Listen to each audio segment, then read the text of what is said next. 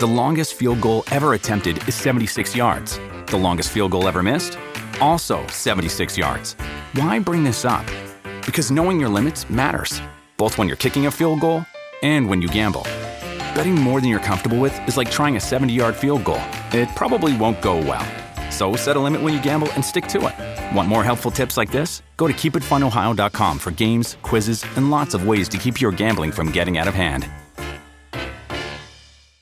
What does motion sound like? With Kizikans free shoes, it sounds a little something like this.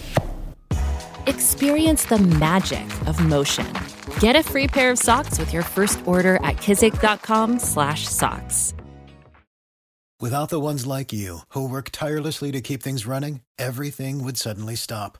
Hospitals, factories, schools, and power plants, they all depend on you.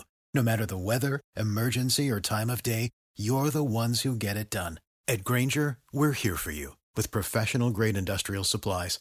Count on real-time product availability and fast delivery. Call, click grainger dot com or just stop by. Grainger, for the ones who get it done.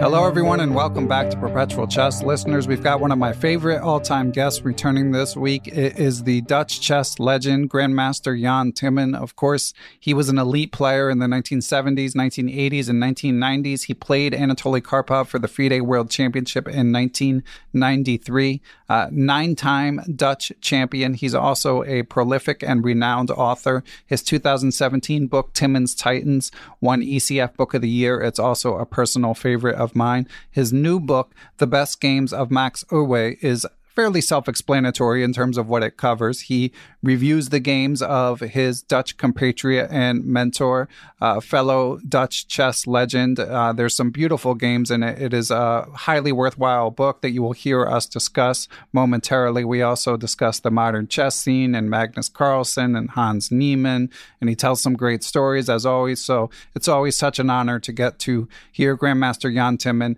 talk chess. And we will get you to that momentarily, but I wanted to give a shout out to our presenting chess education sponsors, chessable dot com. They continue to roll out new courses, including Simplified, the Carol Khan by I M Alex Banzea. I also wanted to give a shout out to Maurice Ashley's highly regarded course, Secrets of Chess Geometry. And you can check out my own recommended courses, which I will link to in the show description. Did want to mention, uh, as Again, YouTube listeners probably have figured out, but or YouTube viewers, but this one is audio only. When I do interviews with Grandmaster Jan Timman, we usually do it with me calling him on the phone. So we will be back to the video format next week. But in the meantime, uh, please enjoy this. As always, fascinating interview with the Dutch legend of chess, Grandmaster Jan Timman. Here it is.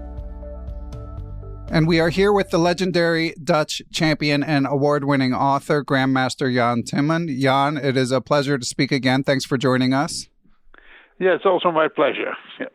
And I've been enjoying your new book, as I do all of your books, this one about the world champion, Max Euwe. Um, and you've written, so we should be clear for listeners, this is a game collection, and there's some beautiful games in this. I really enjoyed checking out this book, but there's not as much prose as some of your more recent books. And in fact, you say in the introduction that for your personal recollections of Max Euwe, you should go to your classic book, Timman's Titans. And I thought it might be fun to start off with your first encounter with Max Euwe, which, correct me if I'm wrong, but you played a simul against him in The Hague when you were eleven years old?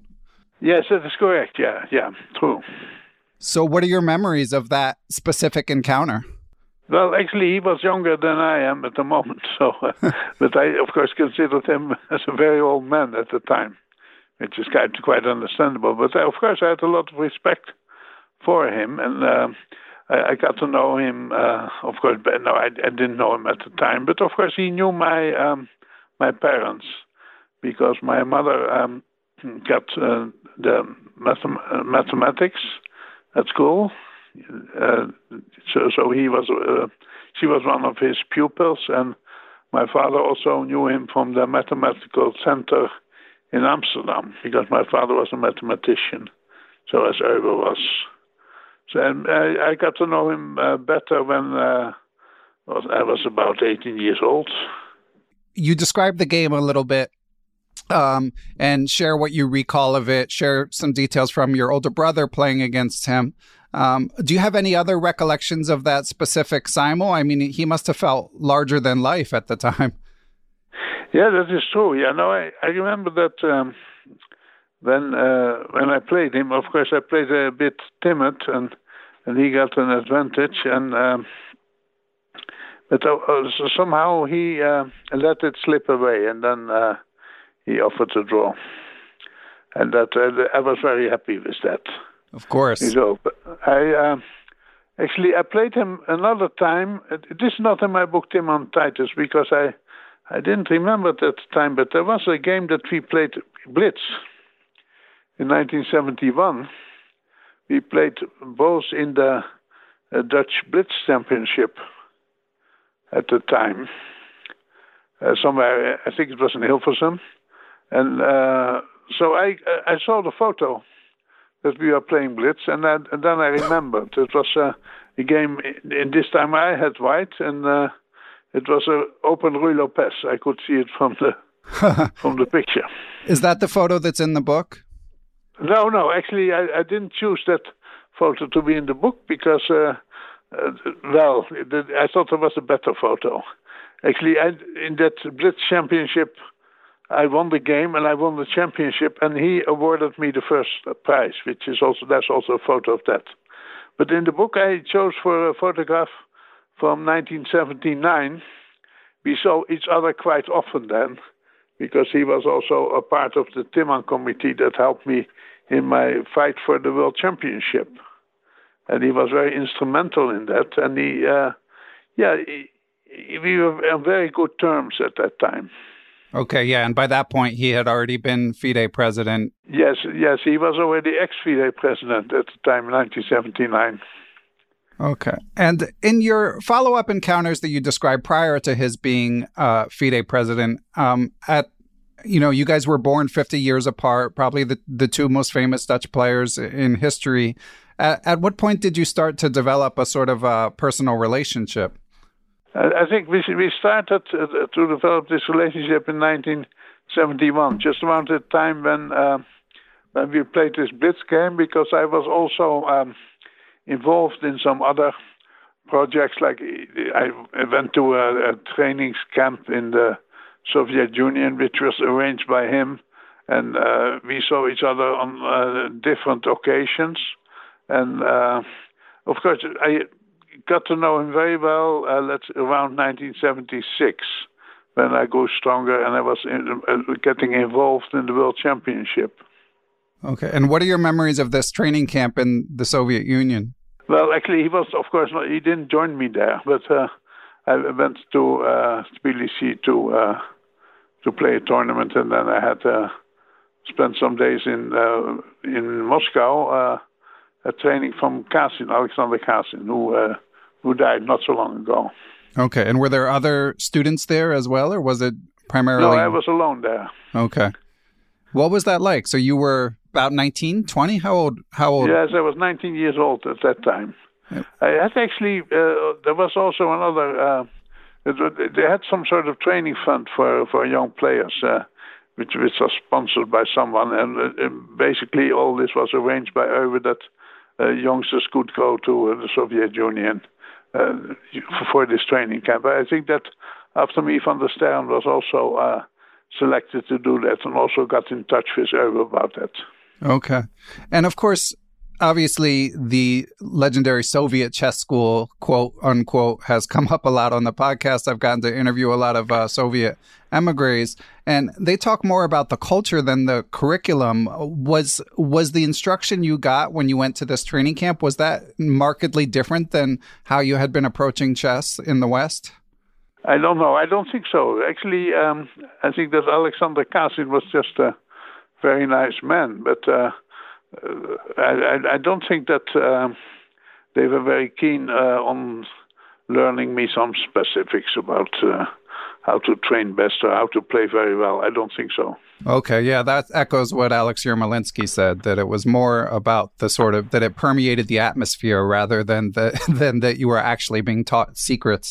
Um, yes, of course. No, that, that, that was really not the point. I, I think that for me, this time was more memorable from uh, what I experienced than from a uh, chess point of view. So uh, could you elaborate on that?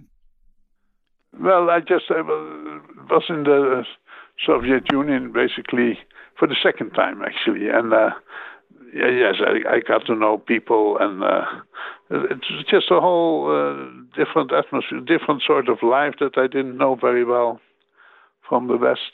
But the people were very nice that I got to know. And at that age, uh, were you already speaking English so well as you do now? And did you speak any Russian? No, I didn't speak any Russian, but my English was uh, more or less okay, if I remember well. And was it, I think, were you able to get around okay with English? Yes, because in general, I, I traveled a lot already since I was uh, uh, sixteen years old. So I picked up a lot of English on the way, and German, of course, as well.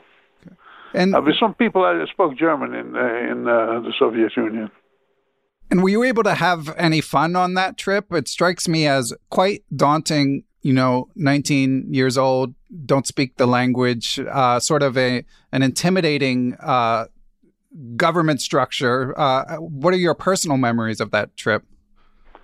Well, yes, I just, as I said, I got to know uh, the people that, that, uh, that were very kind to me. Glad to hear so it. That, yes.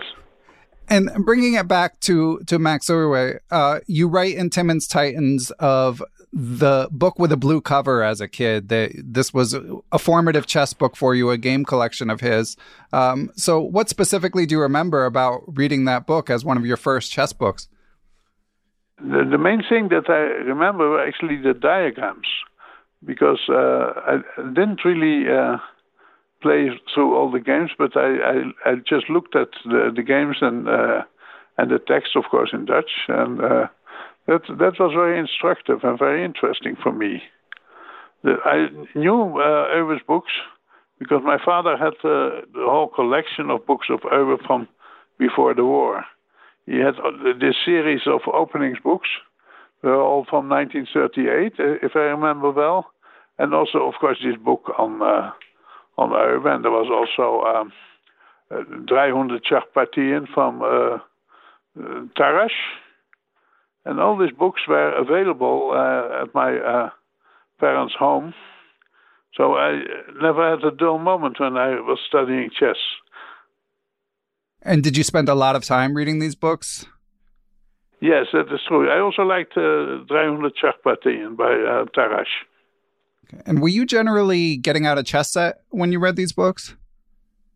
Uh, I think I, I learned uh, I learned quite a lot, yeah. But were you playing but through I the learned, moves? I think the most of, uh, of the of the book about Botvinnik's games. Okay. This was a a, a game uh, a book in uh, in Dutch. It was translated into Dutch by uh, by Hans Müller. It was originally in German. And a lot of the games. Correct me if I'm wrong, but in those days, the annotations were typically pretty light, correct? Yes, that is true, yeah. And of course, I had the, the, the chance to check them now, and the, the, the computer sees completely different things from what people thought at the time. Right, and I know that you, you've done that with, with Max Euwe's games as well. What was the so? What would you describe as the sort of overall judgment of the computer of, of his games? Of course, I used the computer also to select the games, to make a careful selection. And I discarded some games that, uh, that are quite well known, which I believe were not really his best games. For example, against... Uh, Snoskoborovsky, where he is black and he wins by combination. But I think the the the play was not not very convincing in the middle game because uh, both players didn't really know how to handle the Scheveninger uh, variation of the Sicilian. So I had to uh, to drop that game, which was of course uh, a bit difficult, but uh, there was nothing to do about it. Even I didn't know. If I needed the computer to find out that the game was not very good. Uh, on the other hand, I, I found games that uh, were surprisingly good and uh, that I didn't know. For example, a game that he uh, beat Vasya Pirch. You can find it in the book. It's in, in the last chapter after the war. And you reference the website Chess Metrics a couple times as you're comparing uh, players. Um, how do you think about sort of, as in this modern era, the sort of quantitative, our ability to try to quantitatively evaluate players? Do you do you find that useful? Yes, I think so. Of course, it, it, it is not always uh, accurate, I believe, what what, uh, what chess metrics do, but but, but uh, it is the only way uh, we can have a, um, a picture of the of the of who was the strongest at the time. I was a bit surprised, for example, by by uh, the fact that that Marozzi was the strongest player, let's say, at the beginning of the previous century. I was also surprised that Bogolyubov was doing so well. Yeah, you, you wrote that he was the strongest. Was it the late nineteen twenties? Yes, yes. He, he had some very good results, and he won some big tournaments. But in, in general, I, do, I don't think he was such a great player. Yeah, it, it's um, it's fascinating to, to go through that, and it is interesting how perceptions get formed. Of course, um, a major one with Max Euwe being that he's um, that he's one of the weaker world champions. Do do you find that, after having done this extensive study, do you find that to be a fair characterization? It's hard to say. I think that all world champions were really strong. But of course, he was living in the time of uh, Capablanca and Alekhine, who were really incredibly strong. And uh, apart from him, Lasker was also quite strong. Uh, Euwe had a lot of uh, difficulty to play Lasker. He lost three times against him. And uh, and we had a question from a Patreon supporter of, of the podcast, Marco Bulatovic. Thanks for supporting the pod, Marco. And uh, on that note, he also asked, like, what contributed to that notion? Uh, your Dutch compatriot, Willy Hendricks, has, of course, written about how sort of these narratives get written by showing up in one book early and then sort of being, Um, whether consciously or not, sort of parroted in subsequent books. Um, do you think that there was some of that with Euwe? Well, I think that that there was just very little known about Euwe's games. Uh, there were not so, so many commentaries, uh, apart from the, the book uh, From My Games, which actually went only to nineteen thirty-seven, the second match uh, against Alekhine. Uh, and I believe that his career afterwards was also quite interesting. For example, the, the match that he played against uh, Bogolyubov in Karlsbad nineteen forty-one. He was criticized for that because that was, of course, G- German-occupied territory. But uh, he played very well there. He was forty years of age.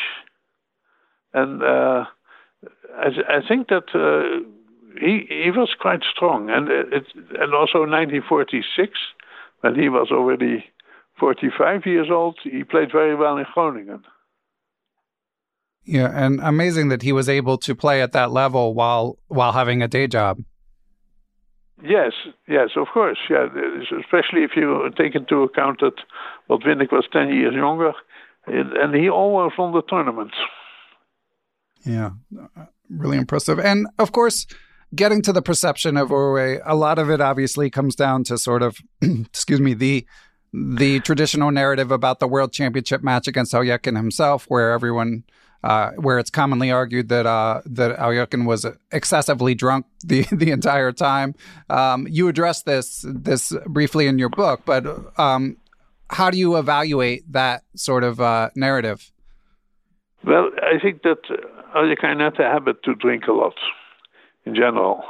And he got away with it. It didn't influence his chess uh, that much.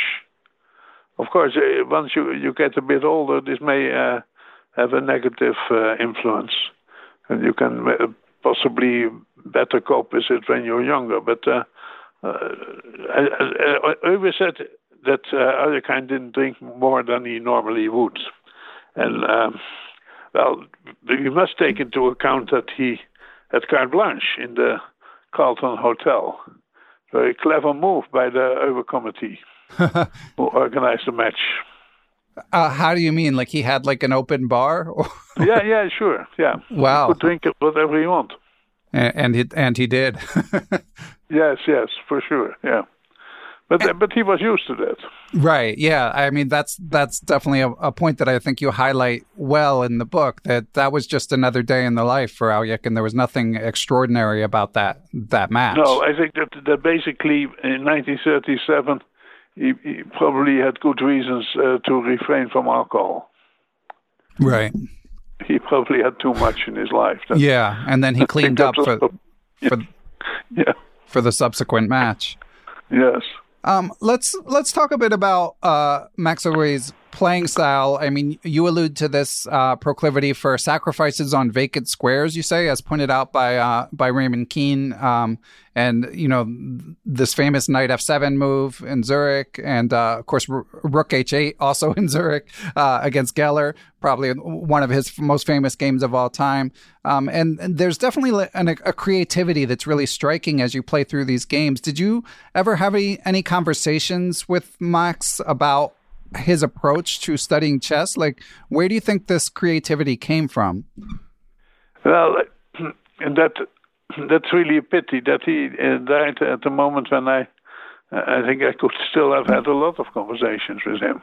He didn't get very old. If you if you look at his uh, lifestyle, he only got eighty years old. So, uh, and if he would have been older, I would certainly have had the opportunity to talk about that. But uh, I I think he had a He has a very unique talent for chess, uh, and he also liked very much to play chess. You see a lot of pleasure. Just just look at the games and you see that he had a lot of pleasure playing. And you cannot say this about all uh, world champions. I think, for example, he had much he got much more pleasure out of chess than uh, Capablanca, for example. Interesting. And you you feel that you can sense that even playing through their games? Yes, yes, uh, I think so. Yeah, I think Capablanca, you have the tendency, you had the tendency to get bored. Uh, Alekhine was, of course, a different matter. He just lived for chess. He, uh, he, chess was everything for him. And of course, you've written about so many other world champions. How would you compare uh, these gentlemen to, say, uh, Karpov? Completely different from Euwe. Yeah, Karpov simply. Uh, like to play games. And Euwe had a more uh, scientific approach, was much more interested in, in opening theory, for example. And Karpov really uh, just wanted to play a game, like he would play any card game, and to be very good at it. And he had an excellent drive yeah, to, to be uh, the best, to beat his opponents.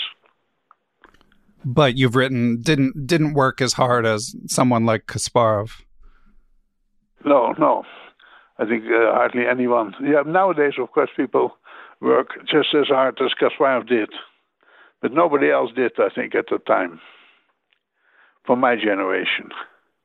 And and obviously, you've written about your personal interactions with Mikhail Ta. Uh, what? How would you describe his approach to to chess? Not not over the board, but like how it fit into his life. I think that he uh, he was completely hooked on chess. Of course, also some some other things, uh, women, uh, alcohol, and uh, mostly uh, strong alcohol, just uh, hard liquor. And uh, he, chess was also part of that. But he, he lived for that. Yeah, he liked uh, to play, and he also liked to analyze. He liked to play blitz, and he. Um, He was very uh, yeah, adventurous. Let's let's put it this way. Yeah, seem- and you talked quite well. Yeah, we had a lot of uh, conversations about all sorts of things. It was always very good company. Yeah, one one gets that that impression um, for sure. And w- another question on Max Euwe that I think is important to to discuss. You write about in your book his propensity for making silly blunders. You quote him saying, "I've made more silly blunders than any other world champion." Uh, do you have any theories on why that was the case? It's very hard to explain. Yeah, I, I think that he uh, he must have been uh, nervous at some point. For example, when he uh, blundered against Smyslov in a winning position in the, the World Championship in nineteen forty-eight, there was really absolutely no reason to do that. It was a great game that he was playing, and he spoiled everything. And it's it's very hard to understand, because uh, normally he would uh, be quite good in uh, accurately uh, calculating variations, but at that time it just collapsed. And, well, there are other examples, and I just mentioned a few. Of course, they didn't find their way in the book, because uh, he just blundered these games away. For example, against uh, Lilienthal in nineteen thirty-seven in the Stockholm Olympiad, he, he had a completely winning ending, and it was a very fine game, brilliant game. It's a pity he did that. He just spoiled everything, and uh, otherwise this would also have been a great game for the book. Huh. But but you never, so you do have this quote where he admits or concedes that that he had, um, that he made more blunders than he would like. But did you ever either personally discuss with him or read anything where he sort of goes deeper into what the cause might have been? Well, yes, he uh, he wrote about it in uh, after the the candidates tournament in Zurich. He wrote an article in Dutch. And he, I don't know, he doesn't really explain why he blundered this game against Smyslov, but he, well, he actually explained it a little bit. Yes, he said that he was uh, somehow uh, over-optimistic. Okay, okay, yeah. Yes, that was the main explanation that he gave. He thought, well, um, I have already two out of two, which was actually quite, uh, quite impressive. He was uh, fifty-two years old. He had just beaten uh, Kotov and Geller. And then in the third round, he was uh, beating Smyslov. So he was, at some point, he uh, he just miscalculated. He just got carried away. He was too over-optimistic, something like that. But it's not typical for his uh, way of life or his, his style in life, uh, not at all. Right. You write about him being sort of a very meticulous guy, generally. Yes, sure. Yeah, that's that's actually the way to say it. Yeah, yeah. It's it's an interesting dichotomy, and um, I, we have so many topics I'd like to ask you about. So to sort of close the loop on on Max Euwe again, I definitely highly recommend this book. I mean, the games are just a pleasure to play through, and uh, as you suggest might happen, it did change my perception of him. Do you have a, a number one favorite game after having spent, I know we talked about you working on this project back in two thousand twenty-one, so after having spent some years going through these games in such detail? Yes, well, of course, I, I still find the game against Geller, Geller from the candidates tournament really uh, very impressive with Rook H eight. Yeah. And I saw now that, uh, that in the new book uh, by uh, Settler, This this move gets a question mark, but I think this is funny. Wrong. And, and you cannot do that. I mean, that's not the way to annotate uh, games, in my opinion. Doesn't matter what the computer thinks is the strongest move. This was actually the best move in the position, and it uh, won very quickly. I think that was a great game. I also like, uh, of course, the, the, the Pearl of uh, Zandvoort, where he beats Alekhine, and the game against Nydorf. But some other games are also very good. I mean, I just uh, want to, to draw your attention to his win, for example, against Sultan Khan, which is a very unknown game. The game that I mentioned before against uh, Pirch is very good. These are quiet positional games that are very impressive. And you will find a lot of them. Against Jonah, uh, there's, a, there's a very impressive uh, technical game, where he just outplays his opponent very uh, systematically. Yeah, I mean, the the Pearl of Zanzibar, as you allude to, and the the amazing Rook H eight move, like those those tend to get more attention because they're they're a little flashier. But but yes, yes, and I, but I like both both Euwe. I like the Euwe who uh, wants to attack, and he really lo- loves to attack. That is that is quite sure. And I also like the Euwe who's very positional. We'll be right back to hear Grandmaster Jan Timman's thoughts on the World Championship and much more. Hello, it is Ryan, and we could all use an extra bright spot in our day, couldn't we? Just to make up for things like sitting in traffic, doing the dishes, counting your steps, you know, all the mundane stuff. That is why I'm such a big fan of Chumba Casino. Chumba Casino has all your favorite social casino-style games that you can play for free anytime, anywhere with daily bonuses. That should brighten your day a little. Actually, a lot. So sign up now at chumba casino dot com. That's chumba casino dot com. No purchase necessary. V G W Group. Void where prohibited by law. See terms and conditions. eighteen plus. Judy was boring. Hello. Then Judy discovered chumba casino dot com. It's my little escape. Now Judy's the life of the party. Oh, baby. Mama's bringing home the bacon. Whoa. Take it easy, Judy. The Chumba life is for everybody. So go to chumba casino dot com and play over one hundred casino-style games. Join today and play for free for your chance to redeem some serious prizes. Ch-ch-chumba. chumba casino dot com. No purchase necessary. Void where prohibited by law. eighteen plus terms and conditions apply. See website for details. With Lucky Land Slots, you can get lucky just about anywhere. Dearly beloved, we are gathered here today to... Has anyone seen the bride and groom? Sorry, sorry, we're here. We were getting lucky in the limo and we lost track of time. No, Lucky Land Casino, with cash prizes that add up quicker than a guest registry. In that case, I pronounce you lucky. Play for free at lucky land slots dot com. Daily bonuses are waiting. No purchase necessary. Void where prohibited by law. eighteen plus. Terms and conditions apply. See website for details. And we are back. If you don't mind, Jan, I'd also like to discuss uh, the World Championship. I know that you uh, gave a speech at uh, the Max Euwe Center there uh, in Amsterdam. Um, this, or I believe you gave some game analysis, as is uh, what Erwin l'Ami told me as we did a postmortem of the match. Is yes, that correct? Yes, that is true, yeah. I spent many hours there at the Euwe Center, and it was fully packed, and uh, just trying to explain the, uh, the happenings in the, the final game between uh, Ding Liren and Nepomniachtchi. And it was an interesting game. Yeah. So this is the final classical game? Yes, that's true. Yeah. Okay. Well, let's return to the match in, the, in a second. First, I'd like to hear a bit more about the, the Max Euwe Center itself, because um, I know it has a lot of photos. Were you like were you able to make use of uh, this center for any of your research? Uh, at the time when I... Uh, lived in Amsterdam, I went there quite often for research.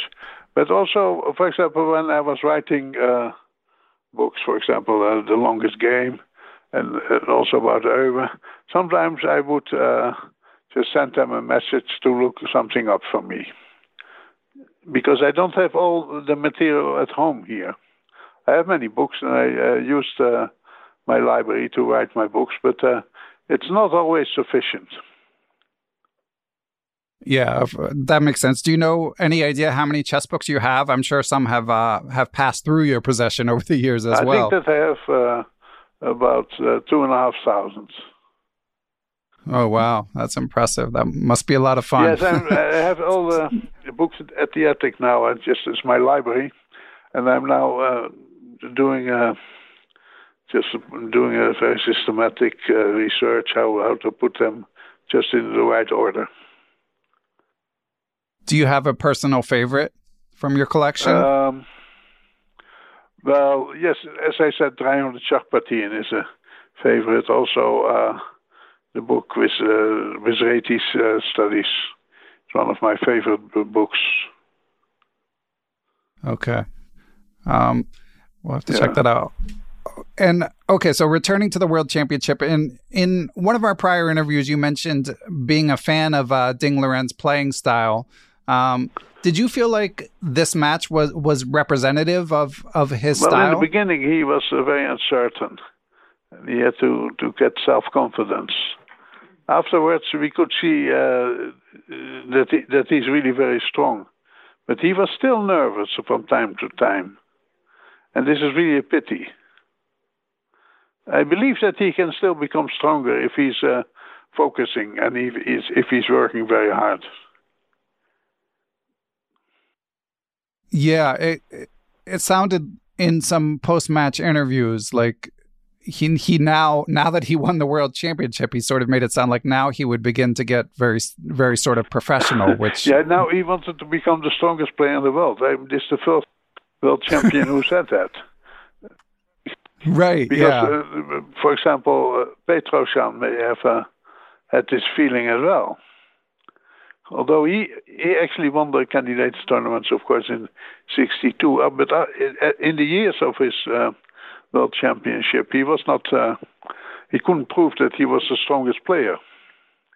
Now we have to see how Ding Liren uh, will do. But of course, he, he shouldn't have played so soon after a World Championship match. Same for Nepomniachtchi. This is uh, they underestimated how much energy it takes. Yeah, I couldn't believe they were playing a tournament yes. five five days yes, later. It is very hard.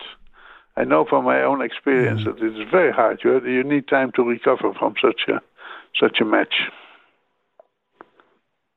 Yeah, and it feels like these days there's so many opportunities to play. Like uh, probably in your day there was a, a bit more of um, of a necessity. Yeah, that is true. Yeah, I, I, I didn't play so so so much actually, especially not when I was playing these matches for the World Championship.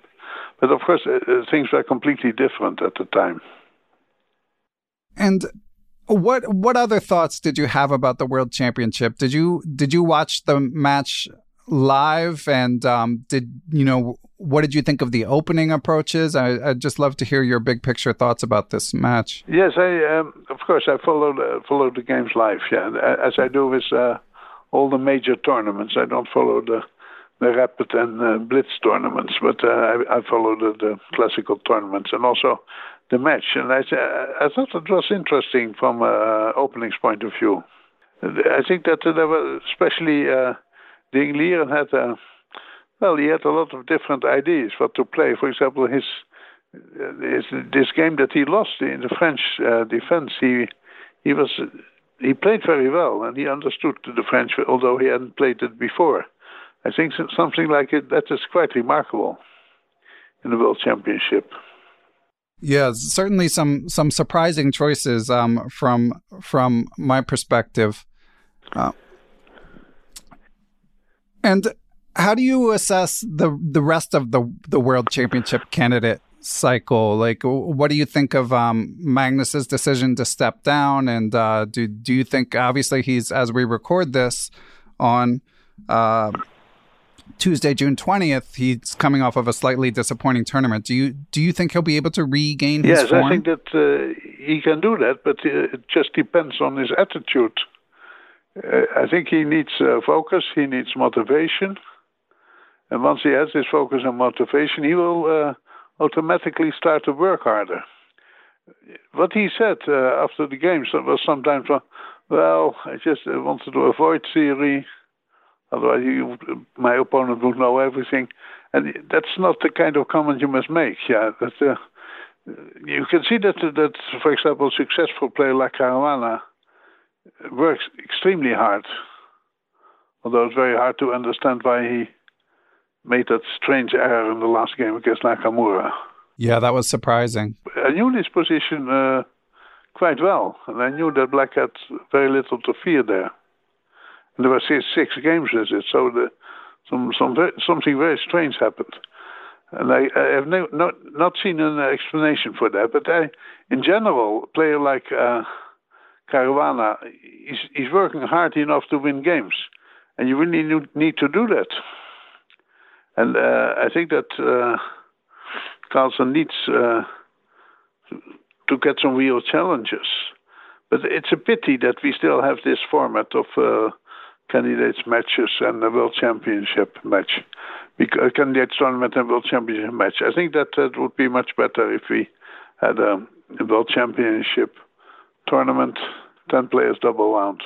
Yeah, I saw that yeah. you suggested that in your column in uh, New that, In Chess magazine. Correct. I was yeah. I was a bit su- I was a bit surprised because don't you? F- I, I personally, as a chess fan, like I really enjoy the spectacle of the one-on-one match. W- would you miss no, that no, at all? I, I will, will. Yeah, no, I mean I will also miss that. But the point is that I just see no other way of getting uh, Magnus back in the, the the fight for the World Championship.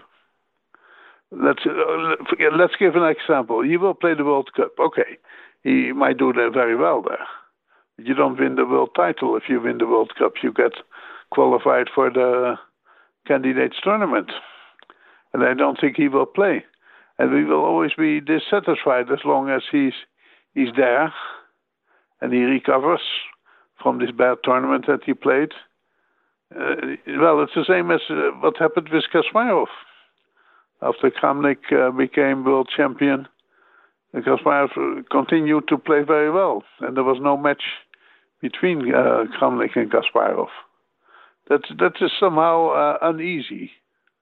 But I think that once and... we have uh, Carlsen back as world champion, in that case, if there will be a tournament, then I think they should start playing matches again, because the, the other players like Gukesh will be a bit older and will be a real challenge for the world title. Yeah, it's kind of um, an, an in-between period yes. right now. But Mag- but Magnus has suggested some formats, some more radical than others. But like one I recall seeing him suggest is, instead of it being one four-hour game per day, two game sixty days per day, so that it slightly lessens the amount of preparation that someone can bring to the table, um, and allows you to play a, a, a match with more games. But of course, the quality would go down uh, with less time. What What do you think of suggestions like that? No, Jan? I'm uh, not very uh, fortunate. No, I'm not very, very much in favor of that, because I think in general the Uh, classical chess is is important to keep it. Uh, we have to keep it because it is just uh, the highest standard of chess, and uh, it shouldn't be lost. If you look at uh, any games that are played uh, at a higher speed, the, the level goes down, and it's really a pity. Okay, yeah. Yeah, and uh, of course he has he has written and said that he likes he likes Fischer random classical chess. Um, but I don't know. To me, that seems like too big a change. Do you do you agree for it to be the actual world championship? I don't like Fischer random at all. I have no sympathy for for Fischer random. I think it's uh, just a mistake. I mean, uh, we we should also realize that Fischer never played it himself. Yeah. Right. But I think in general we we have this whole history coming from uh, the Middle Ages, from the Renaissance, where the the order of the pieces is like it is, and there's a lot of harmony in there. Yeah, so even as someone who, as as we discussed in a prior interview, you've written that given the amount of preparation required, you're not sure if you would have been a professional under these circumstances, but nonetheless, you don't feel like the rules should be changed no. too much. Yeah, that is true. Um, I, to... I probably I wouldn't be a professional. I would probably have done something else in life, uh, writing books, because you don't need to, to learn so much for that. yeah. Okay. And and we have a, a question on that theme from uh, Brian Karen, uh, patron supporter of the pod and founder of the Facebook Chess Uh, Chessbook Collector Group. And Brian writes, he says, it's clear that modern G Ms are stronger in the opening and other areas due to superior data and training tools. But he wonders if you think there are areas of chess that grandmasters of your generation are nearly equal to or even better than modern G Ms at. Well, I think in general, uh, the, the top players of my generation and older players were a little bit better in the end game. Uh, after uh, Vacanze this year, I wrote an article in New In Chess, you may have seen, about uh, Rook-end games yes. that were uh, played in in Vacanze, and too many mistakes actually, and it's, it's quite understandable, because at that time we, we had adjournments, we could study end games, and uh, we didn't have to play uh, just with a little bit of increment, incremental uh, eternity on one day. So that's different. I think for the middle game, it's hard to judge. I think we we should. Uh, it's really necessary to uh, to, to make a very uh, thorough uh, analysis of that and compare, uh, let's say, all the tournaments, all the matches with with tournaments of nowadays. But I, as far as I know, it has never been done very systematically. Uh, of course, the emphasis uh, of the older players of the let's say the classical era was different. There was much more emphasis on positional play.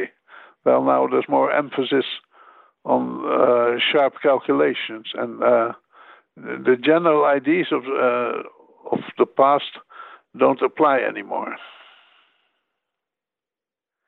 The, the computer just uh, has so many ex- exceptions on this uh, these ideas that we learned from uh, Botvinnik and.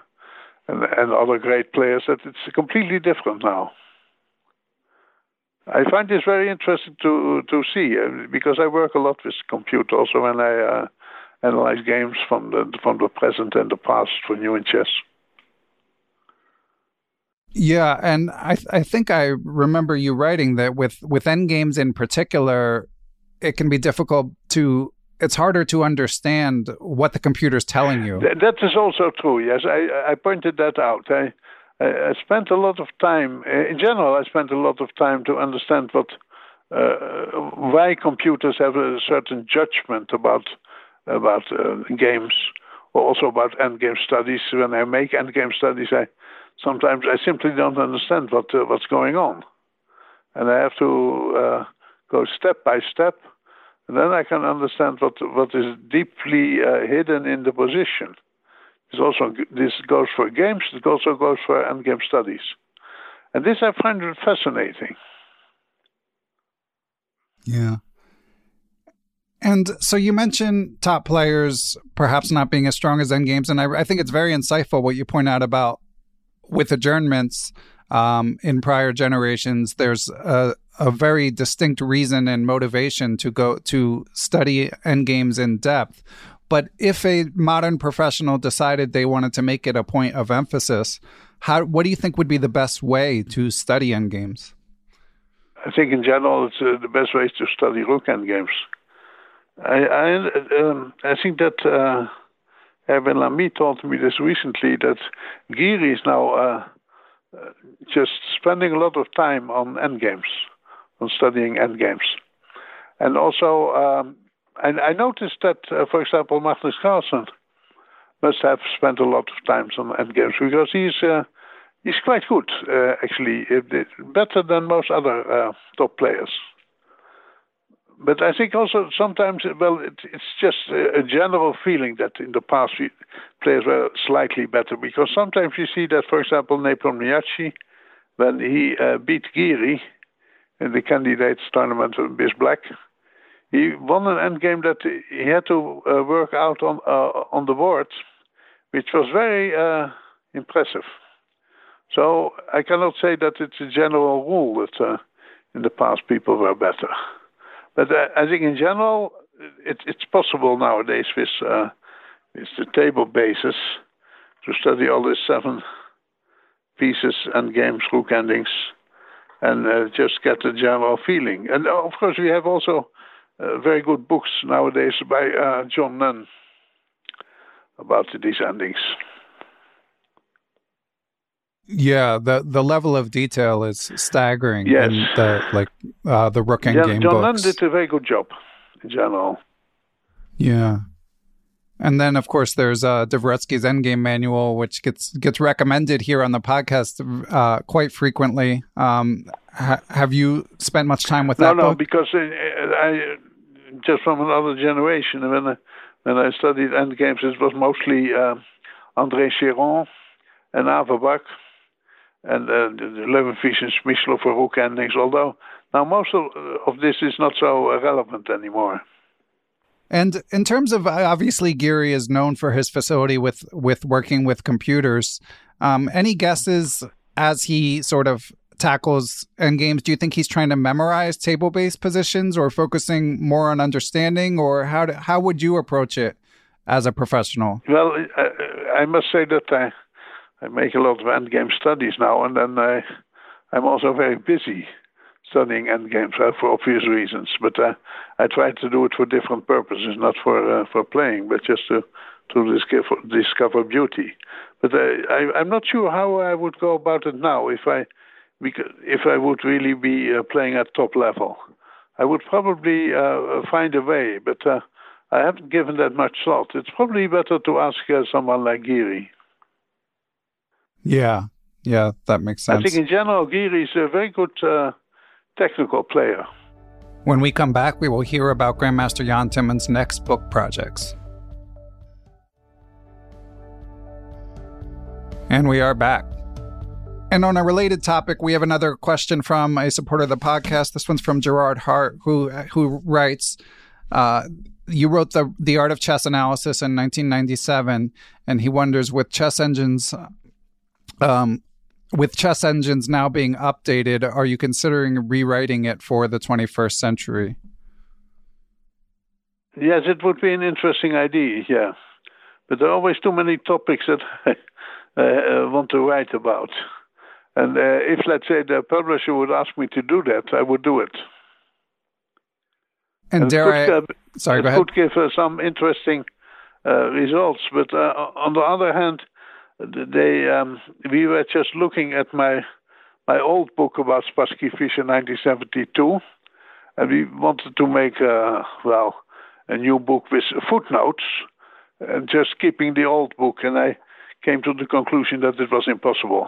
Huh. I would have to write a completely new book because there were, would be too many footnotes, simply. Or would these be based on the engine or? Yes, yes, on the engine, yeah. Okay.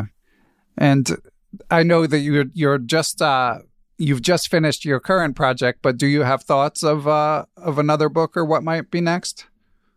Yeah, next book uh, will probably uh, book uh, be a book about endgame studies. Oh, great. But not... And also there will be, um, uh, I have been working on a revised edition of The Art of the Endgame. And I've added uh, sixty, something like sixteen uh, extra studies. And uh, I have also corrected a lot of mistakes. And uh, just added some more material, and uh, I hope that it will come out this autumn. That's exciting. I, yeah, both both sound uh, fantastic.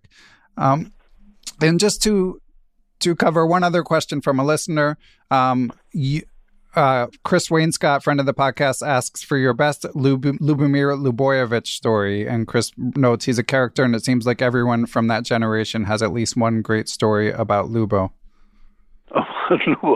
Well, it's, it's not so easy to think of the of a story now. Yeah, just uh, some, something that uh, that pops up. Yeah, he, I know Luba could always get very excited. Yeah, about things, something small things sometimes. And you feature a game against him in uh, Timman's Triumphs. Yes, yes, he was. He was very emotional sometimes. I, I noticed that he, yeah, he had this habit of uh, offering draws. Just, uh, just when he got uh, excited, or for, sometimes for no reason at all.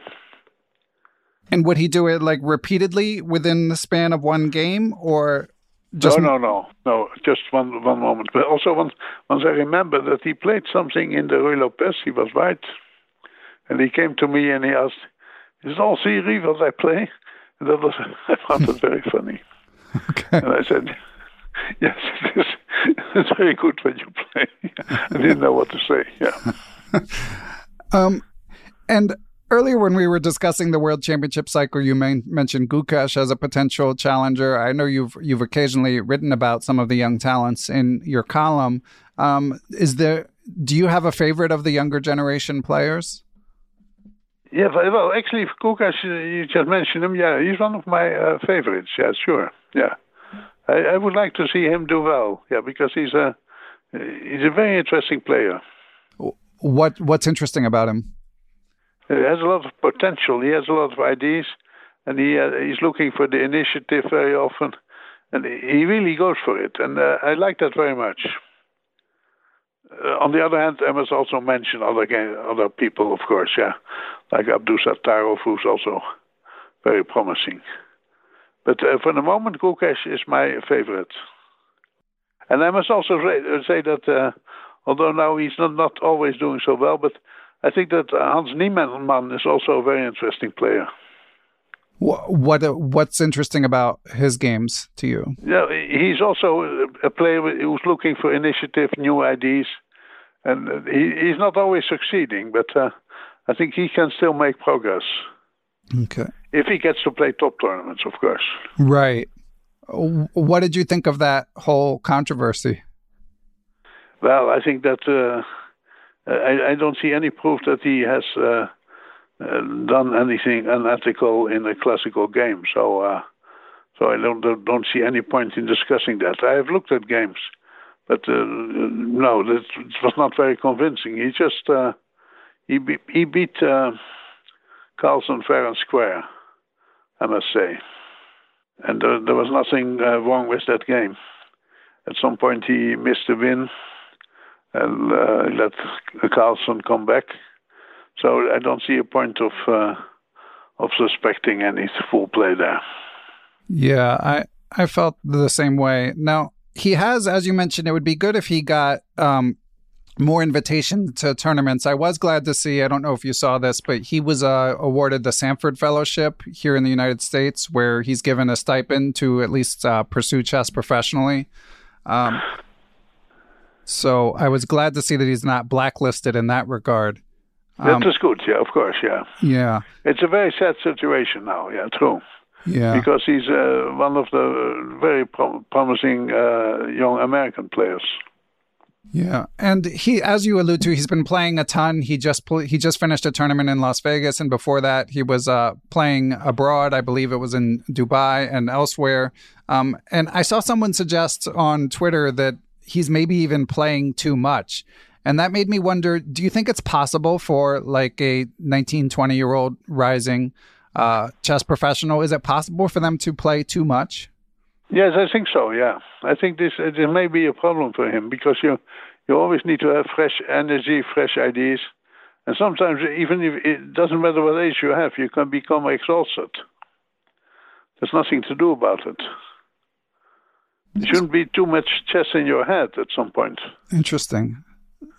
So do you have a sense of what the optimal balance would be in terms of like how much classical to play per year? Oh, well, I think that uh, Botvinnik once said that you have to play a maximum of, of eighty games per year. And normally that was also what I did uh, in the past. And if you play one hundred, it's already a lot. Yeah. I guess especially as you get older, because when Niemann did gain, when he made his sort of legendary jump, hundreds of points in a couple years, w- one thing is it was coming out of the pandemic, but he was playing like one hundred fifty games a year or more. I'm I'm not positive on the number. That is actually uh, excessive. Yeah, sure. Yeah, um, it's good that he was uh, that he was young. Yeah, of course. Well, he's still young. Yeah. Yeah. He can afford a lot to do to lo- do a lot. Yeah, sure. Yeah. And, you know, a tangentially related question, you you mentioned that you don't you don't see evidence that he cheated in that game against uh, Magnus. Have have you ever played an over-the-board game where you felt that something foul was going on? Well, I, it may may have been, yeah. But I'm not sure. I, I just I never accused uh, anyone. But, but, you know, that during uh, open tournaments, well... Uh, always possibilities to uh, cheat. And uh, the, the, the organizers can hardly take any measures against that. But, uh, well, what can I say? It's just not in the not in, in the past, of course. No, but, but I, th- I think that it, it may have happened, yeah, sure. Yeah. It may happen uh, much more often than we think. Yeah, it's hard to know. Yeah. And Jan, do you do you think you'll compete again at some point, or would you consider yourself re- retired at this point? Oh no, no, sure, certainly not. But uh, I don't see any tournaments to play at the moment. I, I, I'm not very keen on playing open tournaments where I have to play two games a day. I wanted to play the Open Dutch Championship, but uh, it's it's taking place uh, end of July, beginning of August, and. It's terribly hot in the playing hall. They oh, have no airco. So, for the time being, I see uh, no opportunities to to play something. But uh, if if something interesting pops up, I will uh, I will play. That's great to hear. We we would yes. love to uh, to see you back out there. And I, I had flagged another story I wanted to hear more about from Timman's Titans. There's always uh, so many so many fantastic stories uh, that one can come across in your writing. And you describe uh, going to interview Gary Kasparov in nineteen ninety-seven, and you contrast it with with a conversation with Karpov. Do you do you still remember what it was like? You'd mentioned preparing for days for this interview to discuss games with Kasparov. Oh yeah, sure. Yeah, I remember that. Yeah, we uh, were basically discussing his games uh, against Karpov from these five matches that he played, and he had a very good uh, memory. Yeah, sure. I, I, it's, it's a pity I cannot find this material, because it would be interesting to, to see it again, what he said, because only part of this was uh, emitted, uh, was, was just broadcasted in uh, the Netherlands in this television um, show that I had. But uh, it, it's really pity. I cannot find the material. But I was impressed by uh, by Kasparov, sure. Yeah, you, I mean, you, you said that without prompting, he just started um, spouting various variations from all of these games from many years before. Yes, that is true. And I, I did actually um, preparation for this interview, of course. I looked at games, and I hadn't written, of course, this book, uh, The Longest Game, yet.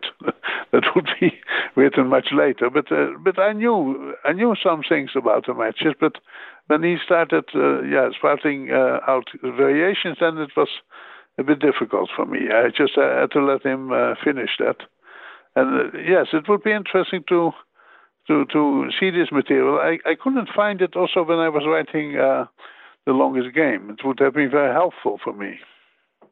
And did you? But once I, I get hold of it, I will probably write about it for New In Chess. That would be great. We we would uh, lo- love to see that. And yes, of, and of course you played Kasparov many times. One of your most famous games being your your nineteen eighty-five win against him, where basically there were, at the end of the game, you know, this is audio only, so I'm just trying to describe it for listeners. But at the end of the game, there's a pin, but then you have a cross pin on the forty-first move with Queen F six that causes him to resign, and it's it's a beautiful tactic. Um, and I'm I'm just curious if you, obviously it's rare that one tactically gets the better of Kasparov. I'm curious if you had a conversation with him about that, if the clock was involved, because you do uh, annotate it in Timman's Triumph, but you didn't expound on that particular game, that particular moment that much. Well, actually, I think that he was not in time trouble or anything. Not not at all. I think that he was just over-optimistic and he wanted to uh, to impress. Uh, he wanted to play impressive moves. But uh, as I, I explained also on Timman's Titans, that I just uh, made a horrible mistake and I immediately realized it. I overlooked something. And uh, that's actually also why I won the game. Otherwise, it might have been a draw. Huh. But do you think he but, overlooked? But I think I think actually that I um, discovered that I played a very good game against him in uh, Manila, nineteen ninety-two. This black, I played very well till a certain moment. Also, according to the computer, all the best moves, and I was completely winning with black. And then I started, uh, yeah, to make s- slight mistakes. And now when I look back at this game, I see that uh, that it was not so difficult to win the game. And finally, it was a draw. We'll be right back to wrap things up with Grandmaster Jan Timman and hear about how he is using engines today. And we are back. And obviously, you mentioned you're using the computer a lot for your work with endgame studies, for reviewing Max Euwe's games, um, and used it some in, in uh, Timman's Titans, but um, and Timman's Triumphs, excuse me. How often do you sort of just, do you ever just fire up the engine and look at one of your old games just uh, on a whim? Yeah, sure. Yeah. Yes, that is true. Sometimes, uh, yes, I look at old games that I played just uh, randomly. That. Not for any, of course, much much more uh, intensely when I was writing uh, Timman's Triumphs. Then I needed to, to just to find the best games, and it was a difficult choice sometimes. But uh, on the other hand, yes, I I learned a lot about all sorts of games that I played. Wow, it must be fascinating to to go through. Yes, I I, I love the computer. Yeah, it's it, it's really fantastic to look at old games. And do you do you try to have the most modern engine, or do you sort of feel like any any thirty-five hundred level engine will do? Yes, I think that I I have Stockfish fourteen. I can probably try fifteen, but I don't think there's much difference. Okay. Uh, yeah, yeah, that makes sense. I'm, I'm happy now with uh, Stockfish fourteen, but but I must say also for endgame studies, sometimes uh, also Stockfish fourteen is uh, doesn't see the idea. And but then if you feed it the move, will it find it, or? Sometimes, for some reason, sometimes it's impossible for the computer to find the right move. Uh, which I don't understand, actually. Huh. And but I will have to discuss this with somebody who who has even a stronger computer. Right. I know you mentioned uh, um, sending positions to Erwin l'Ami in the past. And uh, yeah, that's true. So that's that. For Timman's Triumphs. I, I uh, just sent him the manuscript, and he discovered some things. Uh, with, uh, I, I don't know which computer he used, I forgot, but uh, he, he got some with some uh, improvements, which were very valuable. And are you playing around with the, the neural net computers as well, the the Leelas, and I know some of the Stockfishes obviously are, are incorporating them now as well? Well, actually, no. I just um, one computer uh, is enough for me. Okay, but if it. But sometimes I look at uh, what the old Fritz Trauff has to say about uh, certain endgame studies, but that's normally not so impressive. I mean, uh, it is really uh, important to have a very strong computer to, to to work on endgame studies. And and it's always a, such an honor to, to speak with you, Jan. Um, one, one last topic. I'm just curious how you feel about the state of uh, Dutch chess right now. I know um, Anish is... Uh, doing quite well, consolidating and making a real push for the, the candidate. Are there any other top young talents or top players that you're excited to track? Well, I, I, um, I think that Eileen Rubers is is, is is very promising. She was here uh, for some uh, for some training. I gave her two two afternoons training uh, sessions, and. Uh, I uh, may do this uh, for uh, some more training sessions in the future, but she's always traveling from one tournament to the other, so uh, it's not that easy. But uh, of course, Giri is, uh, is still uh, very, uh, very strong, and Jordan van Verrees has been a bit disappointing, and I hope that he will be able to recover. But apart from that, I don't see any uh, very strong players from the, the junior generation at the moment. But it may may change. And when you worked with uh, Eileen Robers, what sort of uh, what sort of material did you present? Did you analyze games? Uh... Yes, I looked at some games that she played, and also I showed some games for myself. I showed some endgames, endgame studies that I that I found useful, and we, we did concentrate on that. And she was uh, accompanied by uh, Robert Riss, who is her trainer. Oh, okay. Um, you know him, yeah? He's yeah, I am. yeah, I'm familiar yeah. with his work, yeah. Yes. Um, excellent. Well, Jan, this has been a real pleasure, as always. Uh, the book, of course, is called The Best Games of Max Euwe. Highly recommend it. Uh, anything else to discuss before before we say our goodbyes? No, I think we, we discussed a lot, yeah. So it's, it's fine with me.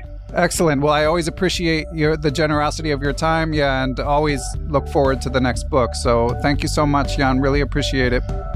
Okay, I, I like to do the conversation. Bye-bye.